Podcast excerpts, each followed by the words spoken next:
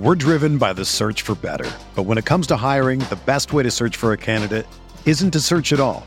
Don't search, match with Indeed. Indeed is your matching and hiring platform with over 350 million global monthly visitors, according to Indeed data, and a matching engine that helps you find quality candidates fast. Ditch the busy work. Use Indeed for scheduling, screening, and messaging so you can connect with candidates faster. Leveraging over 140 million qualifications and preferences every day, Indeed's matching engine is constantly learning from your preferences. So the more you use Indeed, the better it gets. Join more than 3.5 million businesses worldwide that use Indeed to hire great talent fast. And listeners of this show will get a $75 sponsored job credit to get your jobs more visibility at Indeed.com/Blue Wire. Just go to Indeed.com/Blue Wire right now and support our show by saying that you heard about Indeed on this podcast. That's Indeed.com/Blue Wire. Terms and conditions apply. Need to hire? You need Indeed. The baseball season is go, go, go. It's nonstop, relentless for every night, 6 straight months, and then hopefully another month in October. You also have work, friends, family, and a million other things going on. That's when you reach for a Coors Light. It's made to chill. There's only one beer out there that's literally made to chill, and that's Coors Light. I mean, the mountains on the bottles and cans even turn blue when your beer is cold. Is there anything better than opening up your refrigerator after a long day, seeing that icy cold Coors Light can or bottle in your fridge? The answer is no, there's nothing better. That's why when it's time to chill, you choose Coors Light. It's mountain cold refreshment made to chill. Coors Light is the one I choose when I need to unwind. So that's why when you want to hit reset, reach for a beer that's made to chill. Get Coors Light in the new look delivered straight to your door with Drizzly or Instacart. Coors Brewing Company, Golden, Colorado. And as always, celebrate. We are breaking down all aspects of Yankee baseball. This is the Bronx Pinstripe Show with your hosts, Andrew Rotondi and Scott Reinen. Let's go.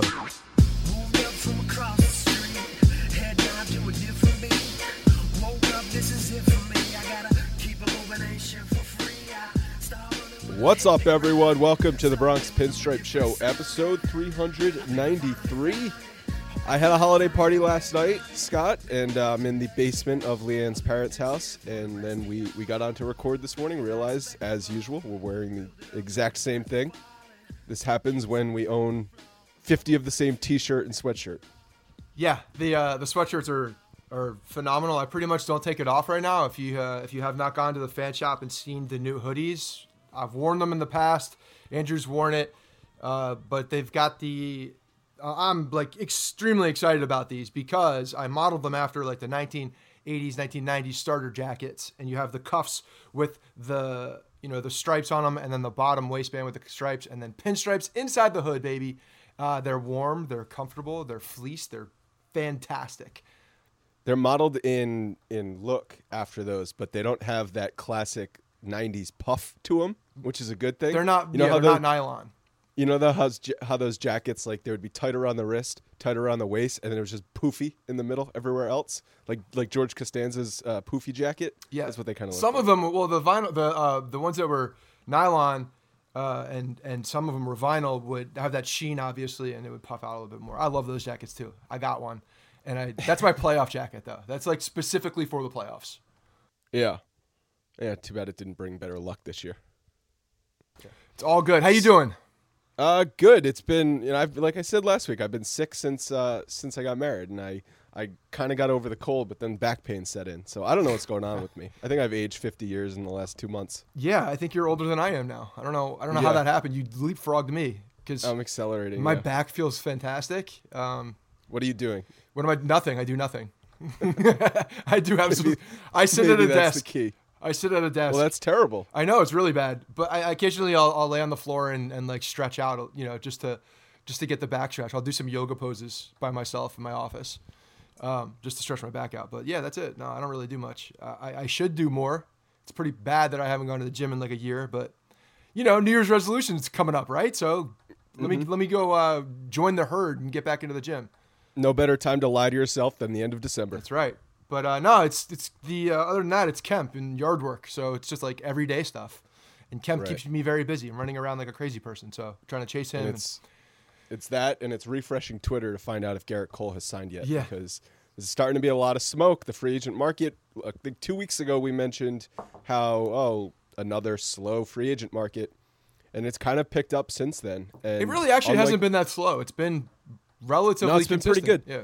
It's been what I think a free agent market should be when there's good players on the free agent market. And there's teams with money, good teams who are contending for the playoffs, signing good players. I mean, this is how free agency in sports should be. The last couple of years has been weird. It's as we've said, what happened with Machado and Bryce Harper. And Harper. And guys not signed into spring training, even into the season. That's not good for baseball. No, I think there's some element of having the stud pitchers as well. I think they're just more valued than the position players. And there was such a market out there that Bryce Harper and Machado were like ping-ponging off of each other. And this year, Gerrit Cole is clearly the guy. Even though Strasburg's out there, it's clearly Gerrit Cole who's going to get the massive contract and is the guy that everybody wants. So. It's not as, it's not as competitive at the top, I guess. Whereas last year it seemed like there were a lot of different teams involved because also the contracts are longer. I mean, they're more money at the end, but they're longer. You can kind of spread it out a little bit. Whereas pitchers, we've talked about this, like we look at precedent and things, the pitchers have only gone to 7 years. That 8th year hasn't happened yet. So whether it happens this year or not, it would be, if it does happen, it would be monumental because it would be a breakthrough for the pitching market as far as the duration of the contracts. But it's just it's a different type of negotiation, I think. And when you have a guy like Gerrit Cole, it's important. You made a good point about pitcher versus position player, because not everyone is in the market for a right fielder, but pretty much everyone who can afford it is in the market for another good starting pitcher, because you just add that person to your rotation. If you don't have an opening in right field, or you don't have an opening at third base, you're not going to really be in the market for Machado or for Harper. Yeah, I mean, but you could create positions. It's harder to do that, though, to your team. Yeah, it's a lot easier to justify just saying, well, we're going to add this starting pitcher. And it doesn't matter that we already have 4 good starting pitchers, because adding another good starting pitcher is smart. Well, and I think that this year, because Gerrit Cole is just very clearly the guy and the one guy, whereas last year there was a large debate. They're calling him the best free agent pitcher ever. I don't know if that's just hyperbole or if that's just recency bias, as society tends to be. Do you agree with that, though? I heard that. I'm like, yeah, obviously he's good and he's in the prime of his career and he's coming off 2 of the best seasons we've ever seen. But is he the best free agent pitcher ever? Well, I mean, because I have a hard time. I always have a hard time going between eras anyway.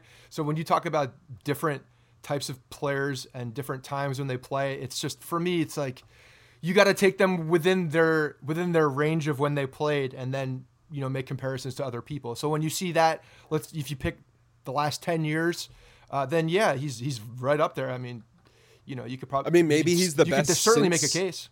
Is he the best since Sabathia? Possibly. 10 years ago? Yeah, I think Sabathia is right up there with what he was. So CC came off freaking hot as shit too, because he came off of that Milwaukee run where he was going out there every day. And it was a different type of thing where teams were looking for, and fans, I think, were looking at some of these guys differently. When we saw CC in Milwaukee go and just lay his body on the line, like, that was admirable. He was superhuman. Yeah. Like, it was, everybody respected fake. That. It was fake what he was doing, because it's like every time you turned on SportsCenter, he was starting and pitching another complete game. Yeah, it was crazy. So even though I went back and looked at it, it was 3 times he pitched on short rest at the end of the season. Yeah, and he pitched 2 of them, I believe, were complete games. One of them was actually not that great of a start. And then he started on short rest again in the playoffs and got hit. But the fact that he went out there is the exactly reason. The fact that he did it. That's what isn't it so that's funny what people sticks with. Isn't it so funny what people respect and yeah. what fans will respect? Fans want a workman. They want a workman attitude. They don't want you to go up there and understand. Everybody knows that you're getting paid a boatload of money. Nobody wants to see it. Everybody wants to see that laborer, that guy who, the blue collar guy who go out there and grind. And that's what fans will always go to. Always. Mm-hmm. You'll win the fans over if you have that blue collar attitude. And that's what CC really showed. if you fight through injuries or anything like that, even if you don't succeed, they'll respect you. Yes. So that's why also there's a bit of being very normal in this that people respect. If you go out there and you're not good, but you own up to it, people will respect that. If you go out there and you're hurt and you play through it, people respect that. It's when you come off and you don't acknowledge what's actually happening, or you act like a sissy and say, you know what, I'm not going to do this. I'm, pull a Jose Reyes and say, going for the batting title and sitting out. Like, no, that does not get respected. Like, that is the type of thing that will go down and be one of those points of people's memory. Because that's what I remember Jose Reyes. That's what I remember Jose Reyes for. A guy like Sabathia or, some athlete that's also done that, they need to write a book or just like get a seminar going for all young players coming up. It's like, follow these 10 rules about being accountable and being likable, and you'll be fine in your career. Yeah. But so many people just go spit in the face of it and do the complete opposite douchebag thing, and people hate them for it. Yes. But those are the guys that don't care because that's what they are. So yeah, it really comes down to your personality, how you were brought up, how you go about the different things. There's a lot of elements in this. You want to talk? I know we're going to talk about psychology later in the show, but that's where we'd be going into the psych portion of the podcast. First, let's talk about some events coming up. March 14th, we're almost sold out of spring training tickets. That happened fast. We are sold out of spring training tickets right now. Awesome. So we don't have. I took them off the site because I can't control inventory when there's different sizes as easily. So I have them pulled because if someone came in and swooped up 10 tickets, we'd be in trouble.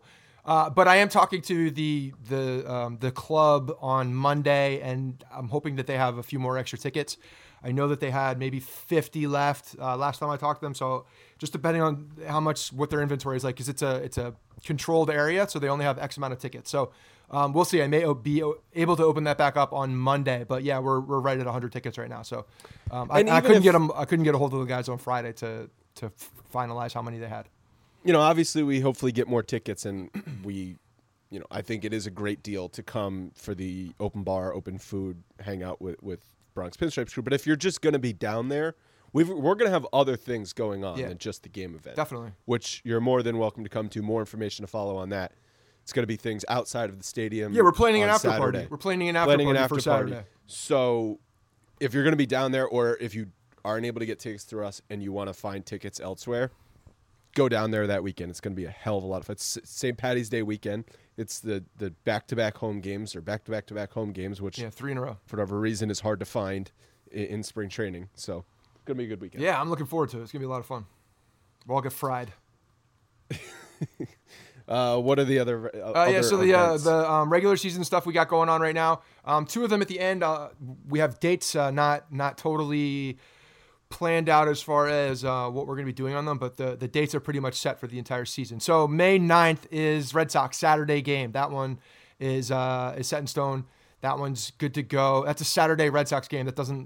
Yankees don't ever give up those Saturday games for groups, so that's a big deal that we were able to get that one. So put that on your calendar. June 13th. This one's going to be a lot of fun. I'm really looking forward to this. It's something a little different, and we're gonna really make this price pretty aggressive, but it's going to be.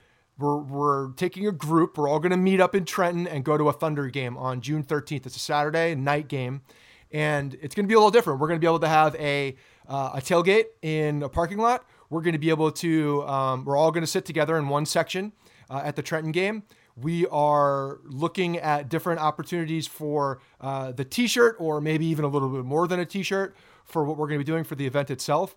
Everybody from our group is going to be the pool from where they pull all the people who play the in game between inning like races and stuff like that. Like that seems dirty. The dizzy beat. That's all right. The dizzy bat race and all that stuff. Like we're going to be included on that stuff, and so we're going to be involved in the game itself. And we're doing a meet and greet with Rookie either before or after the game, and then after the game we're going to go and take a big picture on the field at Trenton too. So that one's going to be a lot of fun and very different. So if you are, it's going to be more of a family atmosphere too. So if you have you know, if you have young kids, like, this is something that you can bring them out to. It's going to be a lot of fun. Again, that one's June 19th, Trenton Thunder game. June 13th. I'm sorry, June 13th, Trenton Thunder game. June 19th is my birthday. Happy birthday. Is that why you said it? Subconscious. Yeah, it must have been. That must was like, I know this date. Yeah, that must have been it. June 13th is the event, though. We'll have all these up on the website very soon. And then June 26th is the Cubs game. That one's a Friday night premier game. Again, that one's going to be a blast just because the Cubs are coming into town, and that doesn't happen very often. The next two are July 25th. This is going to be our second game against the Red Sox, which is awesome. We've never done that before. Also, second Saturday game for the Red Sox. So that's a primetime July 25 Saturday, probably a night game. Like, that one's going to be awesome as well. So it's at least going to be a 4 o'clock. Yeah. It's either going to be like the 4 o'clock Fox game or 7 o'clock Fox. It's not going to be on at 1 o'clock in the afternoon. No, I cannot imagine. No, they normally don't put those there. So, and then the final game will be August 22nd against the Blue Jays, which, you know, we're going to start putting in more of these Blue Jays games because I think they're going to be one of those teams that are going to be, you know, they're going to be a thorn in our side because they're going to be getting better and better every single year. They have that. Yeah, that we saw it at offense. The end of the season. Yeah. So really good games for the entire season, really good games. And then we have one more event in September that is not totally set yet, but it will be us traveling on the road. So we'll get back to you on that one. Oh, shit. Good stuff. All right. All that stuff is on the website or coming on the website soon. Go check it out there. Gerrit Cole, we kind of mentioned him before, but so much smoke around the Yankees being the favorites to land Gerrit Cole. The Yankees making Gerrit Cole top priority. This is things we did not hear about past free agents in the last couple of years. CC was the last one. No, I'm saying in the last couple of years because last year everyone wanted the Yankees to either sign Machado or Harper or both if you're an idiot. But Cashman would speak about them and, you know, the fully operational Death Star and all this stuff, but we didn't hear these direct ties. The Yankees flew to Gerrit Cole. They had Cashman, Boone, Matt Blake, Andy Pettitte in the meetings with both Cole and Strasburg when last year they're like, yeah, Patrick Corbin, why don't you come into the state? You come to us. No, this year we're going to you. I don't know. Maybe it means nothing. Maybe it means something. There's a little bit of convenience as well that he's on the West Coast and the winter meetings are on the West Coast and, you know. But Cashman had to fly back to the East Coast so he could do his building thing. That is true. Which, if you guys did not see, his building thing. He repels off buildings. Yeah. He's done it like 10 years in a row. Yeah. I ranked the best Cashman outfits. Yeah, I saw that. That was good. Yeah. Yeah. But he's kind of, it's funny that that Brian Cashman's the guy that does that because he's so straight lined and just when you see him. No, but he's a hardo though. I know, but when you see him on an everyday basis, like if you're not a Yankees fan, you just see Brian Cashman talking to the media. You wouldn't expect that guy to be the one that repels off buildings in like weird outfits. Yeah, I guess I think it's... Well, he was all business this year, but in the past, he's worn like snowsuits, Santa hats, prison mic outfits. Yeah. But I don't know. Maybe I'm just getting excited because I really want the Yankees to sign Gerrit Cole. But I do think there's a lot of smoke, and usually when there's smoke around the Yankees, there's eventually a fire. So it's really interesting, I think, the way that all this stuff is coming out because, yeah, a lot of times, even when they're very involved or want to be involved, they try to keep it tight-lipped. I think that this one... They've realized that there's no hiding this one. Like, you're going to have to go out on Gerrit Cole. You're going to have to make it. It's going to have to be a public thing, especially the way that the news cycle is today. Everybody's looking for everything. Like we literally had a guy that works for the airlines take a picture of Didi in a plane. You know what I mean? Like, you're not hiding from anybody if you're going, unless you're flying corporate or flying private. And even then, there's people who are going to be on the runway seeing you walk in and out. You just don't know. There's no reason to hide things. It's hard to do. So I think that they're being very public with it because why not? The other thing that's kind of like, I'm looking at strategy and the way things are happening.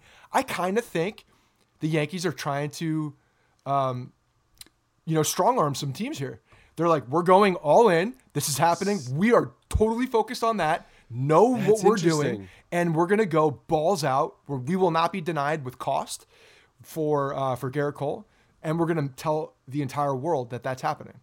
So there's two sides to that, right? Because on the one side, what you just outlined, the Yankees can scare teams out of the market before the other teams are actually in the market. Mm-hmm. Because like, well, we're not going to get in a bidding war for Gerrit Cole. We're going to lose to the Yankees. Right. When Boris and maybe some Boris cronies who are putting out reports that the Yankees are, quote, the top contender for Gerrit Cole, that's to drive up the price, because once you get the Yankees involved, that drives up the price. The thing with him, though, is that the price is already as high as it could possibly go. Yeah, it's already going to be a record-setting contract. That's why I'm not necessarily – I think at this point, Cole knows that he's going to get some stupid contract. It's going to be a stupid amount of money, whether it's going to be David Price's. So David Price, 7 years, $217 million is the top ever pitching free agent contract. Total contract. Total value. Yeah. For years, seven, that matches the total. I know. But I'm saying there's two different ways to look at it, the total bundle or the AAV. Well, AAV, no, because we've seen like Greinke get 35, but Greinke got 34 and change. For a shorter time. Yes.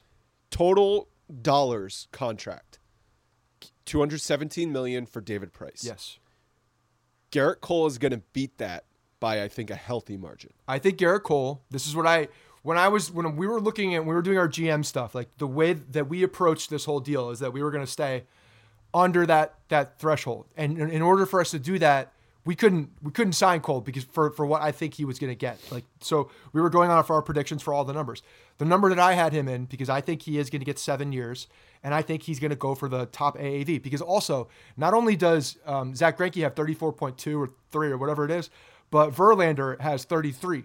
So when I'm looking at where Gerrit Cole is sitting, and Boris is sitting there too, I want the years, 7 years, and I want top AAV, and that puts him at 250.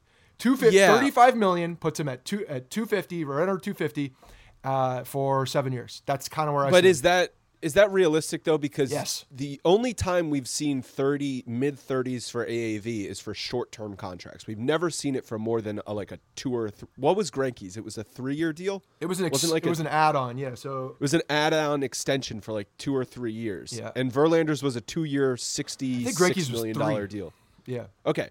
So 3 years. We've never seen it for 7 years. We've never seen it for a long time at that AAV. But at the same time, you're not dealing with those guys who got it. We're not 29 years old. So you're looking at a guy who's, like we talked about, the greatest free agent that has ever lived. Well, it's a perfect storm for Gerrit Cole right now. The fact that, he pitched as well as he did in the playoffs, that he came off the season, that he was 26-0, some stupid amount. Since he should have won the Cy Young. Kind of crazy he didn't win the Cy Young. So that's the other thing. You're looking at where Verlander is, the fact that Verlander won it. Do you think, if I'm him, I want the highest AAV? That's what I'm asking for. I want the highest AAV. I want to be the highest paid pitcher in the history of baseball. That's it. Well, he's going to be that even if he doesn't sign for the most AAV, because total value. I want AAV and total value. I want 7 years at the highest AAV. So you're looking at $240 plus $250 million. $245 is $35. Okay. Yeah. And I think that's right in around the area. And I think with what we saw Wheeler's contract get, 5 years, $118 million, $23 million and change. Yep.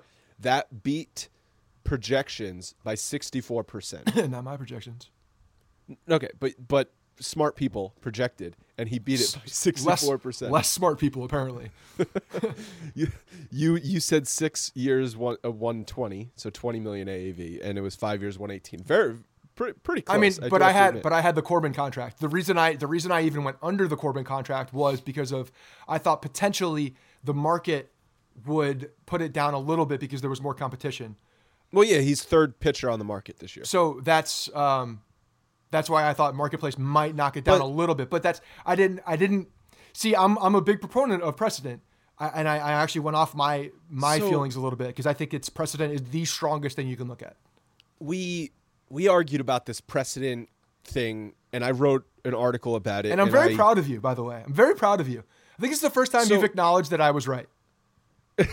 Well, it was I think it's a precedent. It might be a precedent now is what we're seeing, but I still think it's stupid. Well, that doesn't matter. Precedent doesn't care about your opinions. Well, I'm trying to think logically, and it's okay, these teams, how many times do they have to learn? And the Phillies didn't even learn with signing Jake Arrieta. You sign these tier 2 pitchers to contracts that are obviously less than the tier 1 guys, but a lot of money. It usually comes back to bite you in the ass. Well, Arrieta was arguably a tier 1 guy, but then he had for that one year with the Cubs, and then he had a 1 year. Exactly. He had 1 year, and then but he was a tier 2 guy. The other pitchers I use as examples, Johnny Cueto, Jeff Samardzija, Yu Darvish. Johnny Cueto is arguably a tier one guy also.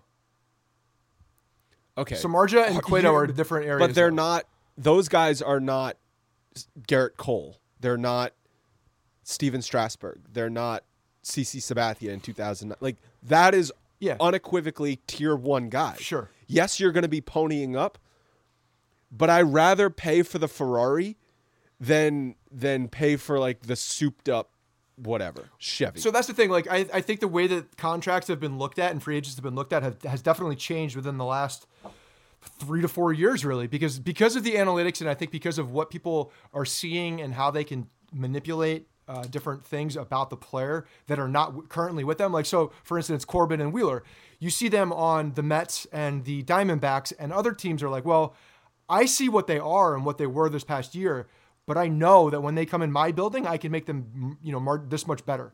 And I think the analytics helps that and supports that with a lot of things. So now what they're doing is they're actually paying guys for what they're going to be rather than what they have been. And I think that's a huge shift in mentality, because Arrieta, even CeCe to an extent, like a lot of those contracts, when you see for the pitchers, you're basically paying them for what they've been, not as much for what they can be, but the value of the contract is essentially based on their resume.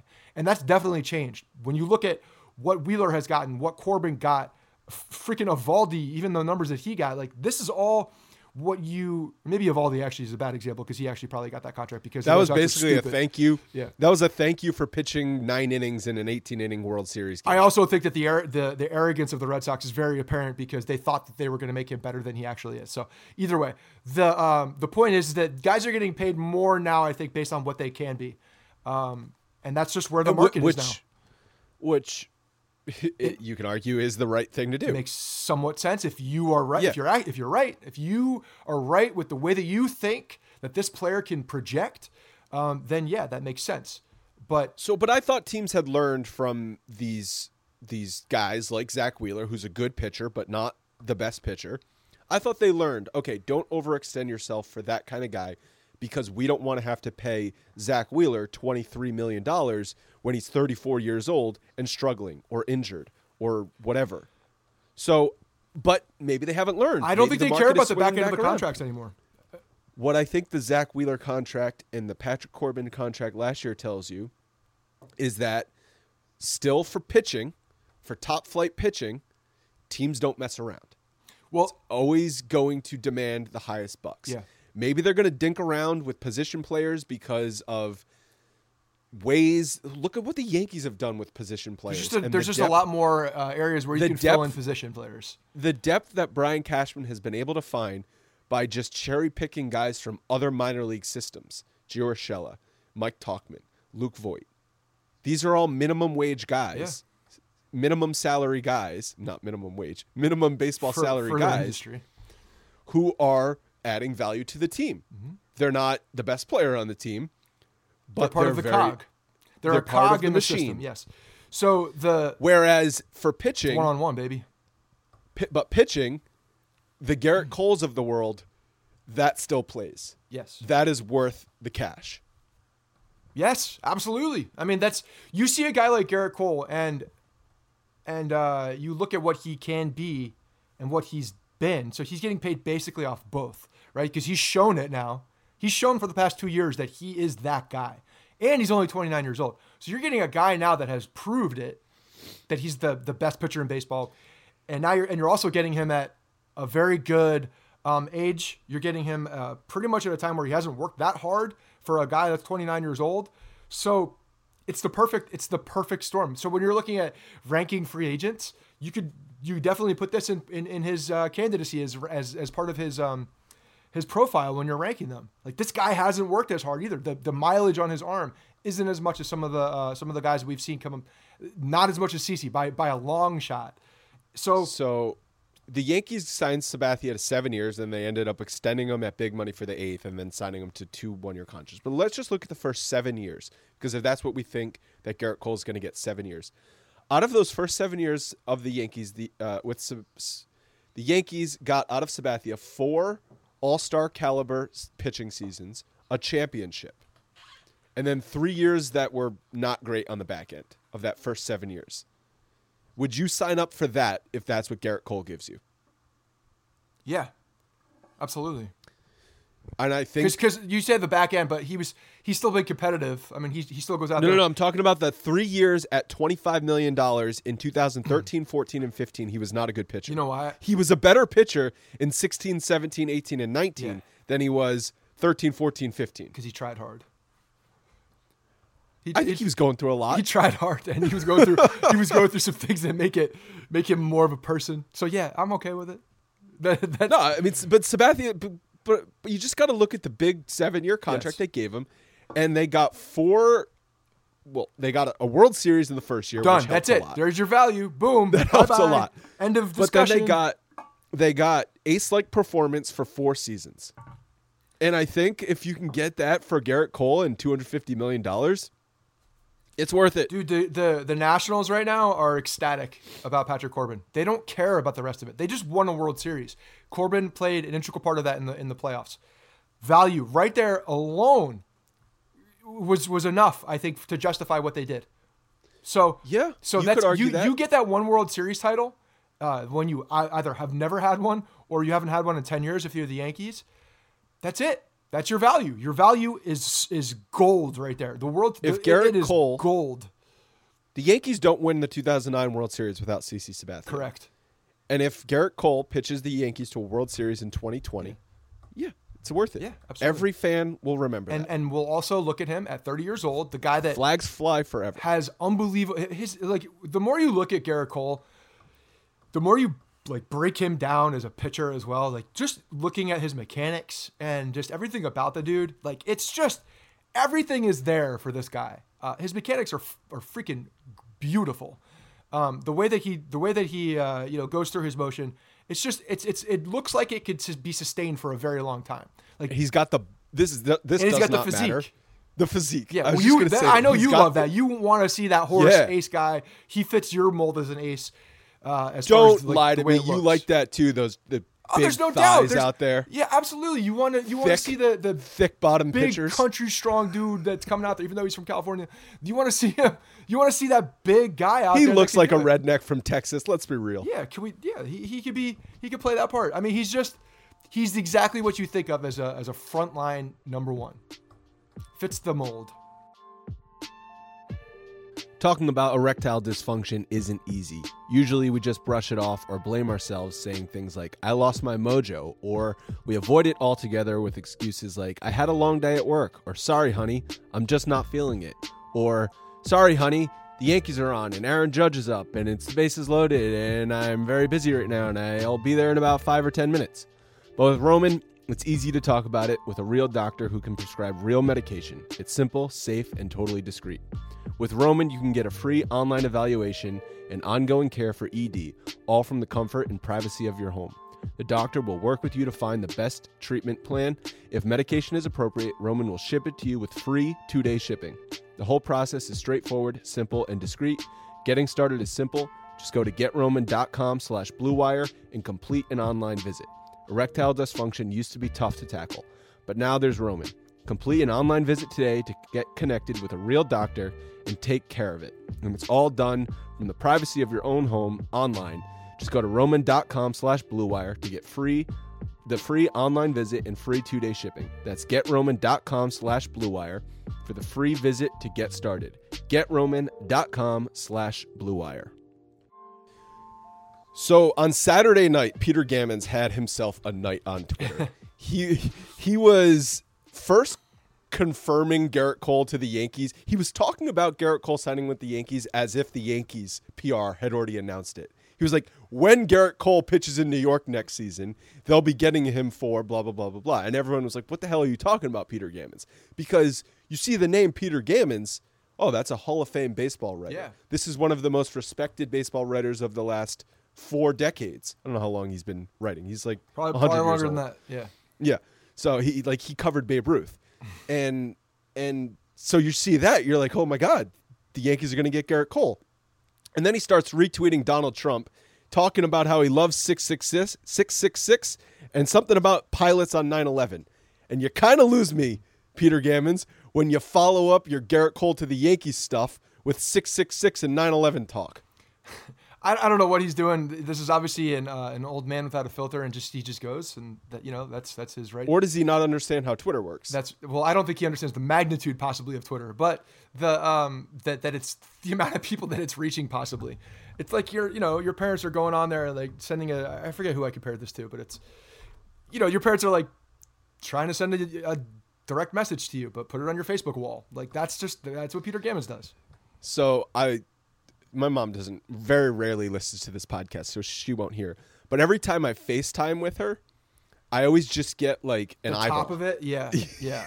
It's always like a cheek and an eyeball is what I'm looking at. I'm like, Mom, you got to hold the phone a little bit further away. Come on. Bevan's mom tweeted or sent something on Facebook, and I forget what it said. It was it was hilarious. It was something about like dancing in the rain. I don't even know what it was, but all I saw, it was like a, you know, one of those like pictures that people that resend on Facebook that are shared like throughout. Old people love it's like sharing chain letters. Facebook it's like a chain letter thing, yeah. And all I saw was like dancing naked, and I love dancing naked or something like that. I don't know what the hell it said, but it was like it was only half of the picture.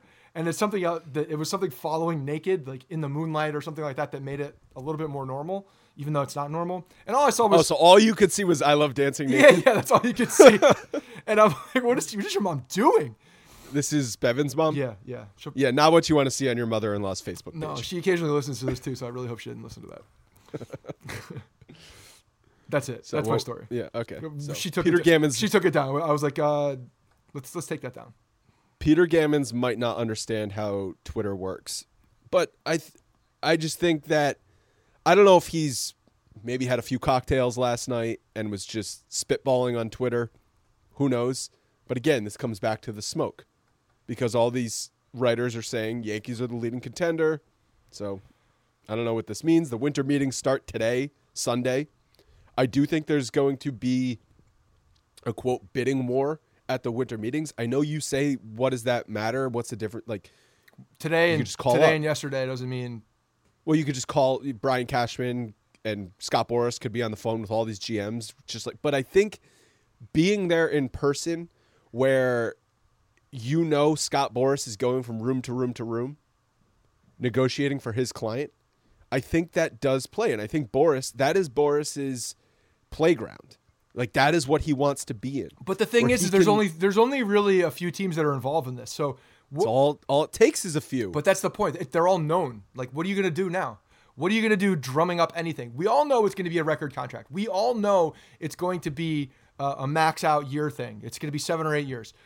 8 years, again, would be a new precedent. So you're looking at this. You already kind of know what's involved. You already know the players involved. So I think a lot of these negotiations and like drumming up, I think the bidding war has already started. Like, that already happened. We know who's in it: the Angels, the Dodgers, and the Yankees, and maybe some other random team that's not talking about it. But who knows? But we know where the numbers are going to be. You know where you have to be. Gerrit Cole at this point. Hold on. Gerrit Cole is going to be making a decision based off of where he wants to play to win, if that matters to him, and lifestyle.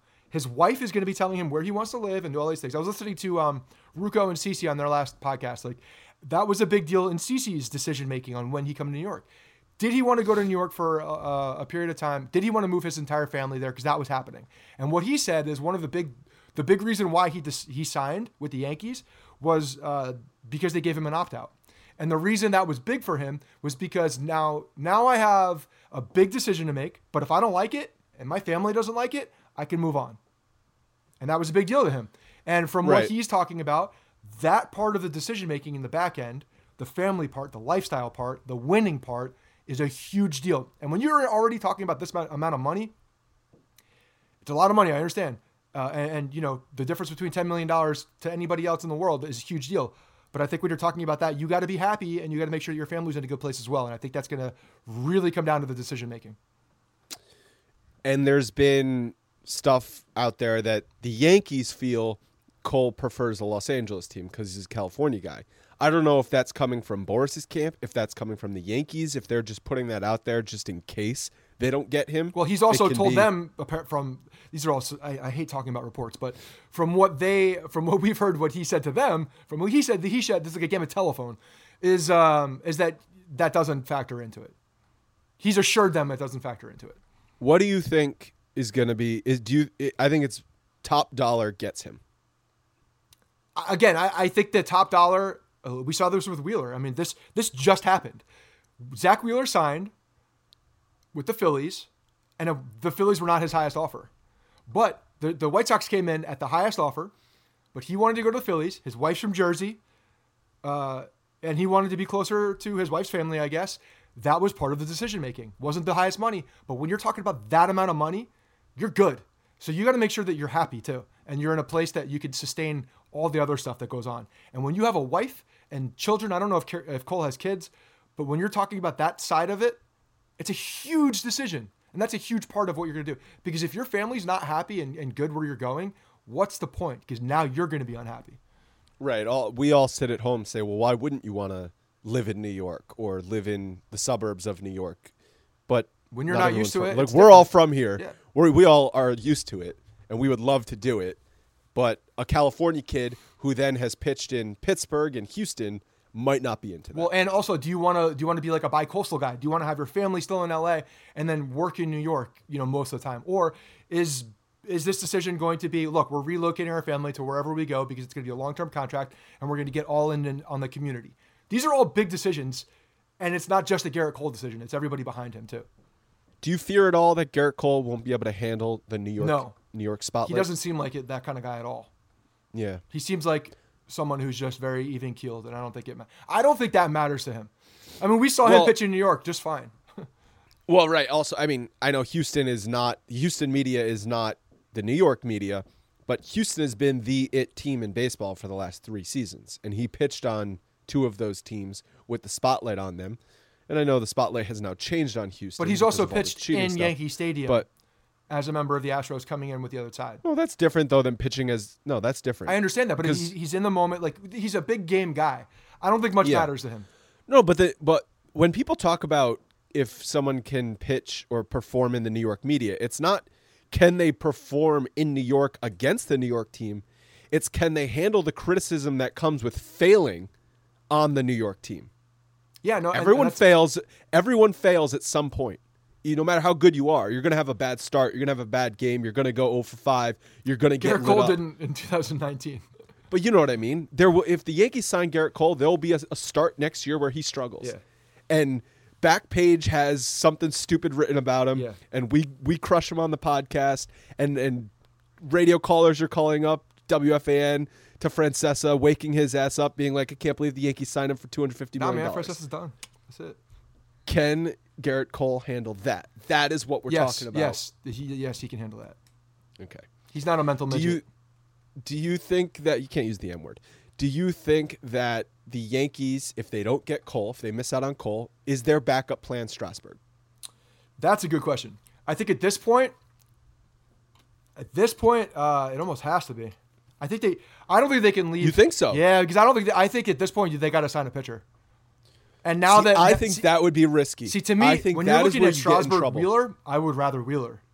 Me too. Because of age, and so Wheeler, Strasburg's going to get $170-180 million for 5 or 6 years, right? 4 to 5 years, I'd say. 5 years, 5 years, yeah, 4 years. Depending 5 years. AAD Let's call it 5 years. Let's call it 5 years at $32 million or whatever. Oh, I don't think it's going to be 30. That's a lot. He just won the World Series MVP. Again, we're basing things off of what we're. But like, stay with us here. We're pitching. We're going to pay you what you're going to do. He's a different guy though. He's been injured so much. I know so many injuries. He's older. He's in his 30s already. Like dog shit. That's why I'm concerned with signing. Give me Cole. Pay the extra for Cole versus paying also top dollar for Strasburg, who might break down, who is more of a risk. I think if that is their backup plan, if they immediately turn to Strasburg and say, okay, here's 80% of the money we were going to give to Gerrit Cole, I think they can get in trouble. I mean, obviously I'd still They need to do it at this point. I think they need to add a frontline guy. And look, if they could get, like we just talked about, if you can have Stephen Strasburg and he's pitching in 2020 and he's healthy and he's dominant and he's helping you win a World Series, then who gives a shit what the rest, what happens at the end? I mean, I think that's part of the mentality. The mentality is that they got to win a World Series next year. You're at 2020, 20 or 21. They need to come out with a World Series, 2020 being obviously the most important. But I think that when they're looking at these contracts, they're looking at those 2 years and saying, "We gotta be at the top in these next 2 years." I don't think the window is closing by any means, but I think the urgency is definitely there for the Yankees to win. So Strasburg turns 32 in July, this coming July. Yeah. So he pitched young too, though. He's got a hell of a lot more mileage and just because of injury, just. Bad so news he's two on that years. Arm. He's 2 years older than Gerrit Cole. Yeah. So, basically, take all. If you're saying Cole's gonna get, say Cole gets 7 years, Strasburg will get 5 years. Say Cole gets 8 years, Strasburg will get 6 years. I mean, if we're looking at the 2 years of a difference, but again, those two years are a lot of mileage on that arm. That's my best guess though. Yeah, I'd say 4 to 5 years is where Strasburg's gonna be. Probably 5 years. 5 years at $30 million is $150 million. Yeah. That's what I think. Yeah. Baseline for a 5-year contract is what baseline for Strasburg. It's probably right there. Yeah. Yeah. And I don't know if that's a smart move for the Yankees. I do think it helps them obviously in 2020, 2021, but is that leveraging yourself? Here's the thing. So if the Yankees don't get Gerrit Cole right now and they offer the most money, who are you blaming? Are you saying that Cashman didn't do his job? Or are you saying that Cole realized how much money was out there? When you get to the top end of it, it doesn't matter as much because I'm making a decision based on where I want to be. So if the Yankees make the top, and do you think Mike Trout is trashing Jersey, New York area right now? Because I think he is. So if the Yankees make the top bid and they don't get him, I can't blame Brian Cashman. Yeah, but people will say, "Why didn't you go above and beyond? Why didn't you then?" No, say, but make the money. Make the money, the difference. Yeah, make him an offer. You can't refuse. I get it. But at a certain point, you do what you do. You offer him the most amount of money, and if he doesn't take it, there's obviously other factors at work here. Yes. If the Yankees don't offer the top money, then you can blame Brian Cashman and the Yankees. Sure. Oh, for sure. I mean, I agree with that. Because I do believe at the end of the day, this decision is going to be based off of Gerrit Cole and where he wants to play, and if he wants to... If he goes to Los Angeles, if he goes to Anaheim... If he goes to the whatever the hell their name of the team is, the Angels, to me, that's saying I want to play with this team. That's it. They're offering a ton of money. I want to be happy. Like, this is where I'm going to go. Right, because the Dodgers, you can say, well, that's a World Series contender. You go to the Dodgers. The Angels have Mike Trout, Shohei Ohtani, and a really stupid owner. So I think that the Dodgers are getting very, very undershadowed here. That is a team that is probably, I think, the biggest threat to the Yankees because they're built to win right now. And they're in Los Angeles. And they have a lot of money coming off the books coming up. So they're the second sexiest team in baseball. Yeah. I mean, you could argue that they're the sexiest team in baseball based on the success that they've had. I still think the Yankees name carries the most weight in baseball. Not if you live in California. I mean, that's the bottom line. Not if you live in California. I'm talking from an overall worldwide perspective. Maybe. If you go to California or Japan or any of these places, the Dodgers are also huge. Okay, but they're not... And do you think Gerrit Cole gives a shit what the fan in Germany cares about? Or the fan in Japan? Yes. No, he doesn't. He does not care. His wife is German. I don't care. It doesn't matter. No, Brandon Crawford is his wife's brother. I made that up. I don't freaking know. But it's true. Brandon Crawford, he's married to Brandon Crawford's sister. Anyway, he's going where he wants to be happy, where he thinks he's going to be happy, where he thinks he can win. If that's what his decision, the Dodgers are the biggest threat right now. So they're a legit threat. So might see Strasburg as plan B. And I wonder where Wheeler fit into that, if Wheeler fit into that at all. I know the Yankees were out on Wheeler apparently as soon as it hit 100 million. That was the reports. Yeah. I think they looked at Corbin and Wheeler potentially in the same light, where similar to what you were saying, where if they're going to pay that much money, they want to go for the guy that's there. But yeah, I don't know if that logic works when you're talking about Strasburg. I don't know if it's the same because of the injury history. Strasburg is a better pitcher than Zach Wheeler, yes. And I would put Strasburg in the tier one category. Yes. But I put him in. I understand. There's a lot more. I'm very nervous with him. With Strasburg, he makes me very nervous. Yeah. Gerrit Cole doesn't make me nervous. Like I think Gerrit Cole is going to be a horse for at least another 5 years, 4 to 5 years. Mm-hmm. Like I think that you're going to be getting significant value out of him in the next 4 to 5 years. I think if you're signing Strasburg, there's going to be seasons in which he's just a non-factor for one reason or the other. Oh yeah, and potentially every season you're going to see him like hit the shelf for a while. It's going to be one of those where it's going to be annoying as hell. Yeah, he's going to have to take the Tanaka month off. Yep. And his elbow might explode at any point. Yeah, and it's certainly a risk, but I don't know. It's going to be... I think the fact that Wheeler's off the board right now makes it very interesting in how they have to approach this. I think that because Wheeler is off the board and now Strasburg's really the only other guy out there that's notable in the sense that can make... I mean, there's other guys, but when you look at... non-depth pieces impact players, I think you're looking at Cole and Strasburg, and that's it. So I think that it's almost like a similar situation where if the Yankees don't sign Robinson Cano, they go out and sign Jacoby Ellsbury, and I'm scared of that.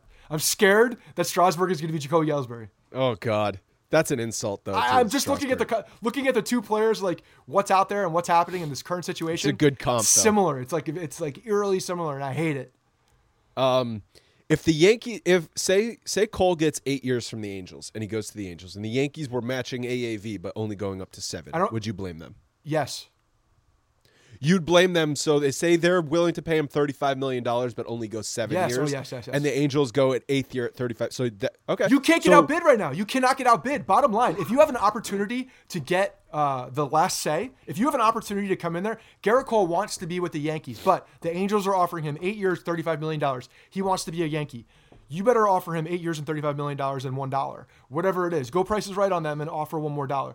You gotta be at that top guy if you're given the opportunity. Because otherwise you're hamstringing yourself for no reason. If you're paying Yankees, $35 million for 7, you pay $35 million for 8. Well, the Yankees' biggest advantage is resources. They have the most resources in baseball. And if you aren't willing to use those resources, you are intentionally hamstringing yourself for no reason. My point is if you're going 7, you're not really looking at number 7, even maybe number 6 as an impact year from this guy. If you get it, great. If you don't, probably expected. You better go that 7th year. I mean, honestly, after eating the contract of Jacoby Ellsbury and A-Rod for the past couple of years, you better goddamn go for another year over whoever asks it. Because you just did that with two guys that weren't even on the team. Right. For 2 years. How do you possibly justify not going that 8th year? Again, never happened. This is still never happened in the history of baseball as far as pitchers. But if they talked about record-breaking contracts, right? That was the verbiage that we've heard. Record-breaking contracts. Record-breaking means $35 million AAV or 8 years. One of those two things. Or both. Yeah, but one of those two things have to happen for it to be record-breaking. So I think something's going to happen with Cole this week at the winter meetings. In 2009, after the winter meetings, is when we saw the Teixeira and Sabathia dominoes fall. Yeah, I mean, I don't think there's much happening at the winter meetings as much. I think the winter meetings have become fluff. I mean, there's so many things that happen at the winter meetings that are not just the GM. The GM's already had meetings, first of all. No. So remember that book I read, The Yankee Empire? Yeah. They talked about the GM meetings and the winter meetings in like one of the first chapters. Okay. The GM meetings, which happen in November, is a boys' club. Yeah. It's a bunch of guys sitting around the bar, drinking expensive scotch, smoking cigars, yucking it up. That's when relationships happen though. Right. But very little, they said, if this book is accurate, very little gets done. Okay, but they're not in those rooms. It's a weekend away for these guys. But that's when you forge relationships. The winter meetings is when agents are there and you're negotiating. I don't think you're negotiating. I don't think there's any negotiations. Not for guys like Gerrit Cole. Those are happening in closed rooms, man. Like behind closed doors. Well, like, yeah, obviously you get. I'm talking about like not in the area. You get your analytics nerds together, and you got spreadsheets. The amount of spying that's happening right now. Graphs and bar charts. How do you know that someone's not bugged? How do you know that things aren't bugged? I wouldn't trust a goddamn thing. So some other things that happened around baseball. Hamill signed with Atlanta, 1 year, $18 million. I don't think the Yankees were ever considering him. Moustakas, your guy, your plans, your boo. Boy. Yeah, signed Cincinnati, 4 years, $60 million. That's more than I ever thought he would get. He deserves it, man. I swear he's been dealing with my guy. He deserves every penny of that. It's so weird that you just like developed this affection for Mike. Dude, Moustakas. I'm telling you, it goes down to that Workman's guy. Like the Yankee fans would have loved Mike Moustakas. There would have been a good moose chick that comes back. Would he be like the left-handed DJ LeMahieu? Yeah. No, I mean he doesn't handle the bat like LeMahieu does, but he would poke it out for sure. And he looks gritty, man. He's just like that gritty ass guy that will go out there and play through anything, run through a wall for you. You know, he's just the guy that you can get behind. He's that blue collar type guy. I don't think he's quite as boring. I feel like he's a good fit for this team. I don't think he's quite as boring as LeMahieu. No, probably not. But LeMahieu's not boring. Oh, he is boring in the best kind of way. Yeah, that's not boring to me. I love it. No, I know, that's why. Like, he's sitting in the back of the plane reading the next scouting report versus taking Instagram selfies with the rest of the team in the Savages shirts. But some may say boring, others may say focused, gritty baseball player. So, you know, I know he was in your GM plans, but I don't think other than Brett Gardner, I don't see any positional player movement on this team. Do you? Maybe there could be an outfielder that moves around at some point, but okay. But I'm talking major guys. No, I don't think so. Yeah, I think the biggest thing is Didi. Is Didi coming back or not coming back? Yeah, I don't think he's coming back. That's the biggest thing. This kind of leads me into something I also wrote this week. It was Jim Bowden on The Athletic, just basically theorized a winter meetings move for every team. And the one he proposed for the Yankees was a trade with the Pirates for Josh Bell, switch hitting first baseman. Yeah. He proposed the Yankees give up Luke Voigt, Miguel Andujar, and a pitching prospect who Contreras, who's the ninth best prospect in the Yankee system, according to, I believe, Baseball America. Baseball Prospectus didn't have him ranked in the top 10. Yeah. And I was thinking about this trade, and the main reason Bowden said the Yankees should do this is because they need lineup balance. They are projected next year, as it stands now, opening day, to have 8 right-handed hitters. The only left-handed hitter I could see starting is Brett Gardner or Mike Tauchman. Everyone else is going to be right-handed. Yeah, and then Hicks coming back in the middle of the season. First half of the year, do you think lineup balance was an issue for the Yankees last year? I mean, not in the regular season by any means. You look at what they did in the regular season, and it was not an issue. I mean, okay, you say not in the regular season. Did they hit 100 in the playoffs with runners in scoring position because they're all right-handed? No. I don't think that was the reason, no. No, exactly. So I, in the past, have said a reason the Yankees need Greg Bird is because he's a left-handed hitter you can stick between the big right-handed hitters. And on paper, that looks great. But using my eyeballs last year and looking at the numbers, the Yankees did not have a lineup balance issue. So, but the thing is that when you have that balance, it forces other decisions to potentially be made. So, I mean, I still like having the balance. There's no doubt. I think when you start going and looking at splits, though, there's a lot of misconceptions that can happen. I think based on righty-lefty matchups, lefty-righty matchups, because some guys are just better at facing righty-righty or lefty-lefty than other guys are at lefty-righty. So when you start looking at the matchups and breaking it down, I think that's where you have to make your decisions. But because if you have guys who can hit, both sides, then who cares? What's the difference? It really doesn't matter as much. But I think Yankees hitters were able when you're in the playoffs or when you're late in a game, like it could force a move. You know what I mean? Like it could definitely. But again, with analytics now and the way that things are, and I think those moves are not being even made as much. And we've talked about this in the past. Like you're not seeing that lefty specialist happen as much anymore on teams. Like that guy, that Mike Myers, is not happening as much anymore because the analytics are telling you that it doesn't work as much. Well, also next year you got to face 3 batters, right? Well, you also have another roster spot too, so you can maybe afford that. But there's just I think in today's age, with the amount of numbers and things that they have to break things down, that guy is not as valuable anymore. Plus, I mean, let's all be honest. Mike Myers was on this team to pitch to David Ortiz. One guy. Literally, he was on this team usually got hit to David Ortiz. And yet, the amount of times it didn't work would just make me furious because you see this looping guy come in that has no business being in the major leagues at this point. Yeah, so it was infuriating. And I'm glad that's going away. So maybe the matchups, lefty-righty, just isn't as important anymore. Well, I when you evaluate that trade, you're basically getting a slight upgrade at first base, and you're punting on Miguel Andujar. It makes no sense for the Yankees. Yeah. I'm not saying Josh Bell's a bad player, but he's a slight upgrade at first base over Luke Voigt. I think Luke Voigt can hit. I think he was injured at the second half of last year. That's why he didn't hit. I agree with that. So you're getting a slight upgrade at first base and a switch hitter, which is valuable, but you're basically just giving them a replacement at first base and a free third baseman. Yeah. Or free something with Miguel Andujar. So I just don't like that trade from that perspective. I'm not convinced Miguel Andujar is going to be a Yankee for the next 10 years, but I'm not ready to punt on him. Well, no, because he certainly has value as an offensive player as of right now. So, whether it's him at third base or you look at Urshela, and who knows? Maybe they don't believe that Urshela is as sustainable. Maybe there's some Andujar guys could win the job back. I could see that. There are probably some guys in the organization that think that Andujar, can be much better. And I think that he was going to be much better of a defensive third baseman. He got hurt. Like, we don't know what he could be after improving. He was still a very young player. And I know what we saw with Urshela. Like, I really like Urshela defensive on the defensive side, and then offensively, like, the guy was just nails in big situations. So it's hard to make any just. But it's a very short window of time that you'd be making that decision on. So I don't think it's the right time to get rid of Andujar at this point, unless you have significant value come back. And I just don't see that happening.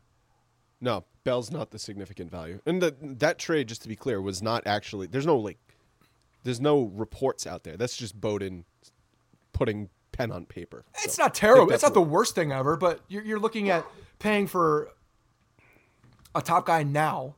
And then, someone. No, you're giving up two controllable corner infielders for one controllable corner infielder. Yes, but you're also looking at he is a better player, and you're also saying that one team is banking on Andujar coming back and being the guy, and one team not, saying that their window is closing, and the way that our roster shakes out, it's not terrible. It's certainly not one of the worst trades I've seen proposed. I didn't like it. I wouldn't make the trade, but not the worst. What would you rather have? Would you rather have Bell at first base next year or a combination of Ford and Voigt? I'd rather have Josh Bell. If it's just that, okay. if that's the question, yeah, he's a better player. He's a switch hitter. I don't think he's that much better of a player. But you're turning two guys into one guy in a roster. Like, I could have one, honestly, I just want one first baseman. That's it. I just want one guy so I could say he's my first baseman. That's it. Is that too much to ask for? It's a lot to ask for on the Yankees. Apparently it is. Because it hasn't happened since Mark Teixeira. Yeah, Bell's better than Voigt, but he's not better enough, like I said, to give up those other pieces. Okay, moving on. There was a Q&A with Matt Blake on The Athletic. Lindsay Adler wrote it. And I was reading through it, and I realized halfway through reading it why Brian Cashman loves Matt Blake so much. He said a lot of words without saying anything important. And that is the kind of guy that Brian Cashman loves, because Brian Cashman says a lot of words without really saying anything. And that is the Brian Cashman speak to the media model. Or it's a guy that has zero experience. I mean, you could look at it both ways. He was also asked about those sorts of things. You have never actually done any in-game. You've never actually seen what a major league ballpark looks like. He's only, quote, coached in-game at the high school level. Yeah. How this dude, the difference. And now he's the pitching coach for the New York freaking Yankees. In the candidates for coaching / manager positions in the Major League Baseball has so changed in the last 5 years. Nerd from high school, oh my God, or Larry Rothschild. Like, I think when Dusty Baker got exiled from the Nationals, that was like the last straw. They're like, old guys are gone. We're now just putting our fists down, like, no more. No more. Give me the guy that has done nothing, that has potential over any of these old guys that have ever managed in the major leagues. Yeah. Well, he was very upfront about not having any experience, but he's like, well, that's why he better be upfront about it. It's just a clear reality. But he's clearly intelligent as far as the pitching technology and mechanics and everything that goes into the advanced pitching world now. He's a savant when it comes to that stuff. Yeah. And I think what the Yankees are going to surround him with is a support system to be able to coach, right? Yeah. Until he gets his experience and gets his bearings. I think that was a reason why Larry Rothschild stayed. It was a reason, I think. Definitely. Because Boone comes in from the ESPN booth, player, ESPN booth, manager. Never managed at any level before. Yeah. They kept Rothschild there as someone who had had a lot of experience in a dugout. Now, 2 years later, he's out, bringing in another raw guy. I think it just shows how much technology is such a big part of it.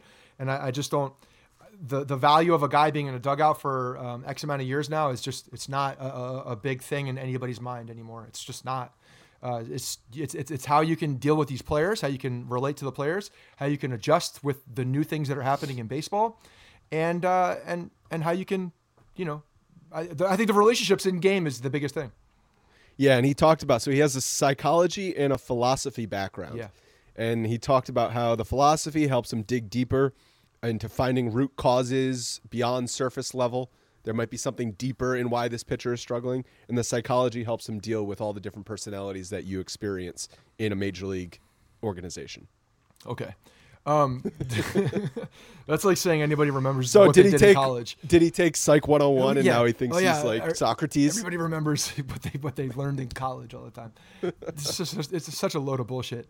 The guy knows how to read analytics. The guy knows all of the, he knows the way that the cameras work. He knows how to translate that. I think that maybe that helped him early on develop a method of communicating with players. Whatever it is, he knows how to communicate with players. Players like him. They gravitate towards him.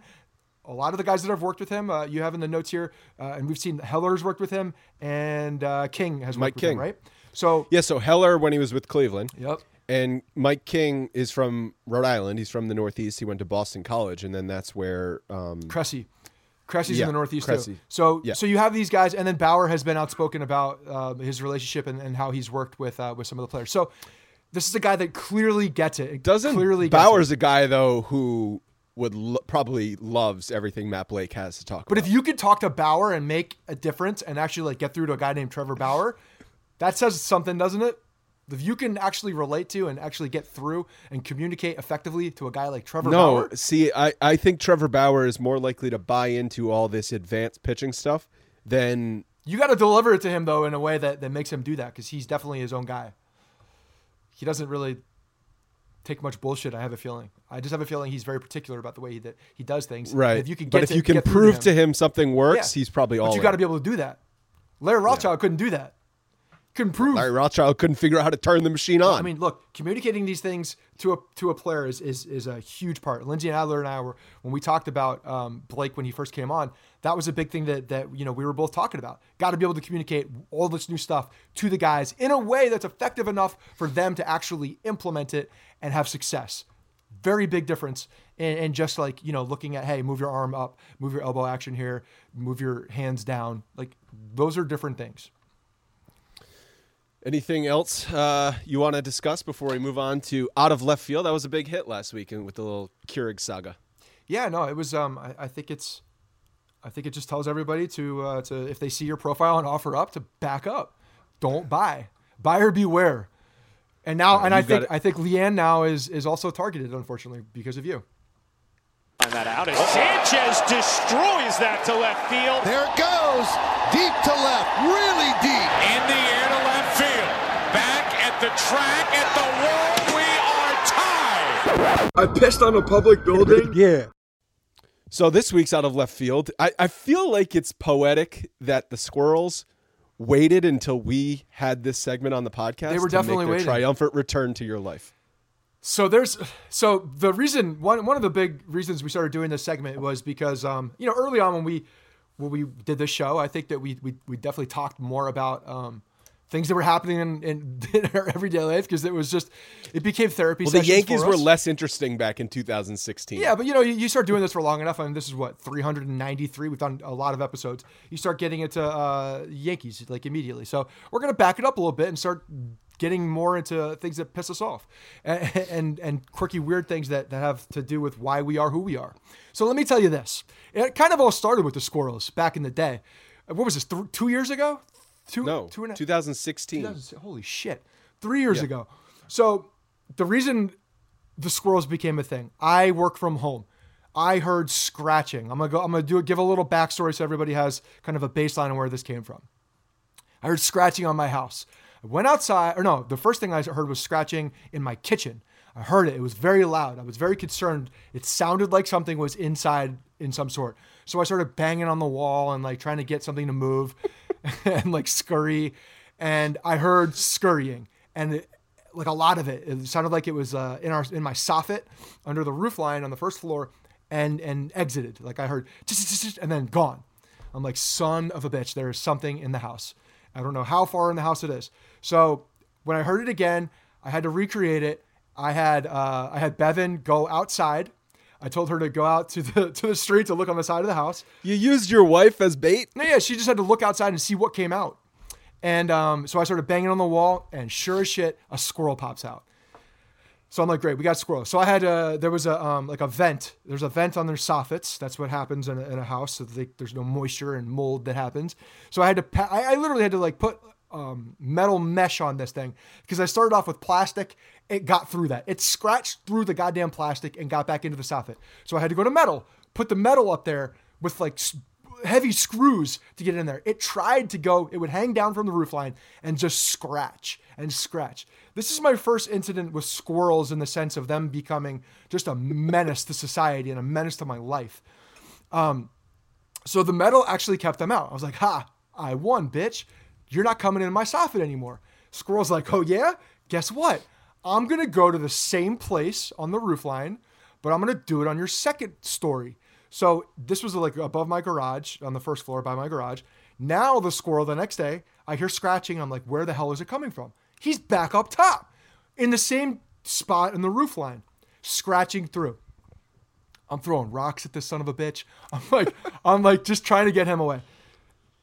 Long story short, I finally got him away from the one area after he scratched through, because I had to put... He scratched through it. I had to go up and do the same thing. I put foam. I put like this rat poison stuff up there. It's now my livelihood. It's not even a rat, but rat poison will kill it. It's a rat with a fluffy tail is what it is. Yeah, that's true. So now it's my livelihood. Like this guy is now causing like significant damage to my house, the squirrel. And now it's him versus me. I'm out there with a BB gun shooting this thing. I'm shooting the squirrel with a BB gun. You can picture this. Me hiding behind a tree. You put on some camouflage. Sneaking up to the squirrel so that he doesn't, because he's looking for me. I swear to God, he's looking for me, and shooting the squirrel with a BB gun. I hit him 3 times. I saw blood on the back of the squirrel. The next day, he's on the other side scratching again. Are you sure it's the same squirrel? Same squirrel. I could see the blood. I could see the damage. So... That's how the squirrel thing started. Eventually, like, he just gave up. He's like, I'm just going to go to someone else's house because I don't want to get shot because anymore. This guy is literally outside with a BB gun and shooting me. So Squirrel Saga ended for, I thought, hopefully forever. This past week, the squirrels came back. 3 years later. And I don't know if I'm dealing with the revenge of the children. This is that squirrel's son. Apparently I had to take out the entire family of squirrels, because now the kid's coming back. He's like, I'm going to avenge my father who might have died in a lonely death somewhere in a hole. Look, you could judge me for all I want. F that squirrel. I don't care what happens to him. Now me is my livelihood be the same squirrel versus no, it's not the same squirrel. How long do squirrels live? I don't know. That one, hopefully not that long. But my wife came out 2 weeks ago and said, I just saw a squirrel sitting on the wheel of your truck. I have a pickup. I saw him sitting on the wheel. I'm like, okay, that means he was probably either just chilling there, like to get away from the elements, or he's made a home. Because that's where my head goes. This week, I have a gas leak in my truck. A gas leak that is, I go out and I take Maddie to the vet. I come back. I park the truck in the garage, in the driveway. I smell gas. I'm like, what is that? My garage door was open. I was like, maybe it was just like, you know, coming from one of the gas cans that I was using. And that's what I chalk it up for that. We go out to get a Christmas tree last week, this weekend. And when we, after we leave, I smell it. I'm like, great.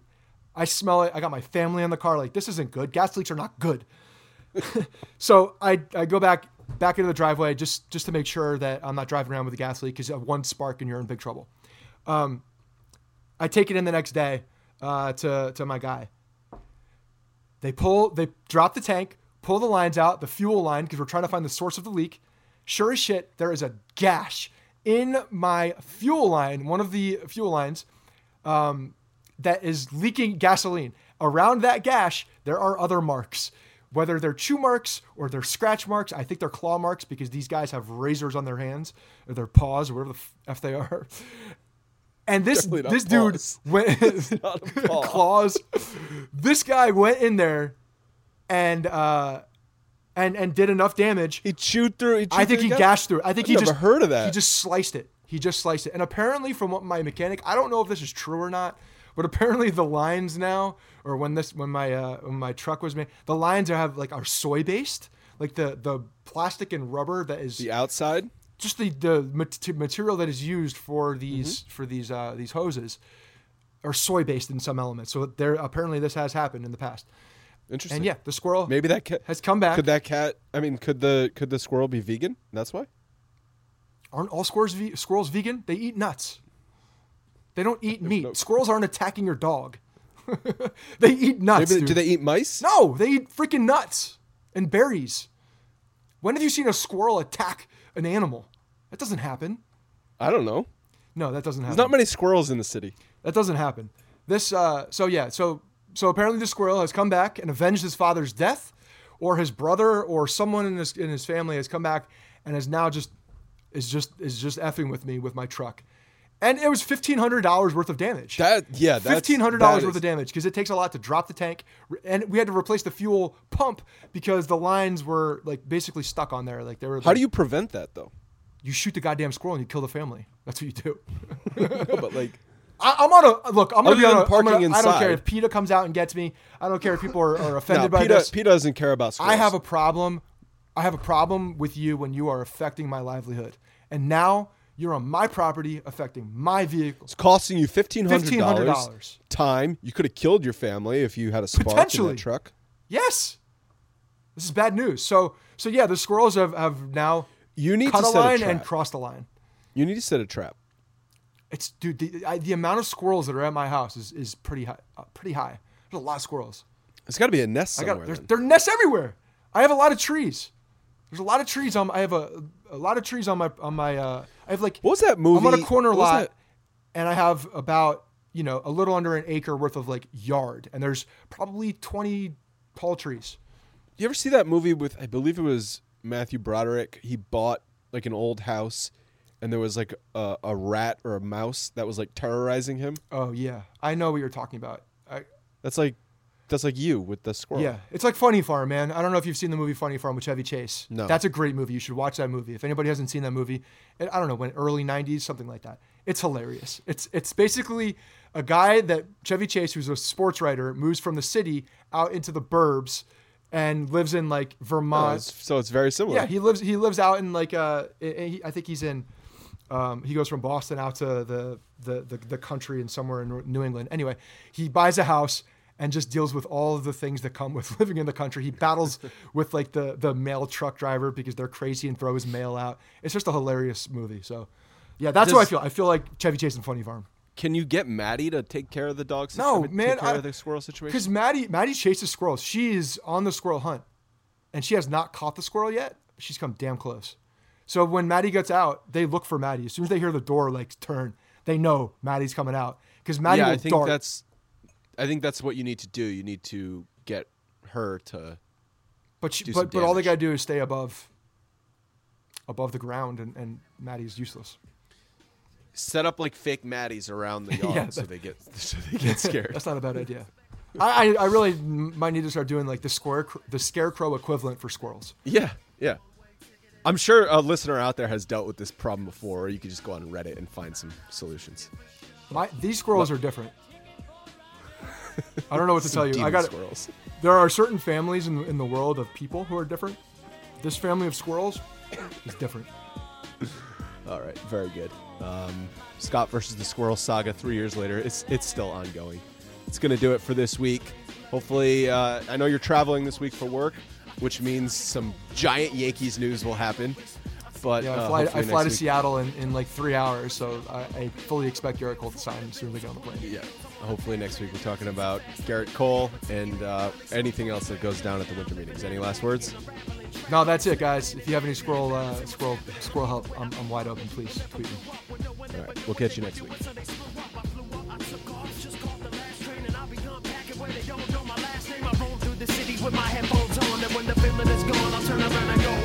Hey guys, thanks for listening to the Bronx Pinstripe Show. Make sure you find us on iTunes and subscribe so you can get all new episodes directly onto your phone. If you do like the show, we'd love for you to take a minute and give us a 5-star rating and review in iTunes. It really helps us out and allows us to create more shows. We're on Twitter at Bronx Pinstripes and the same on Facebook. You can always find us there talking Yankee baseball. Thanks again, guys, for your support. Really appreciate it, and go Yankees.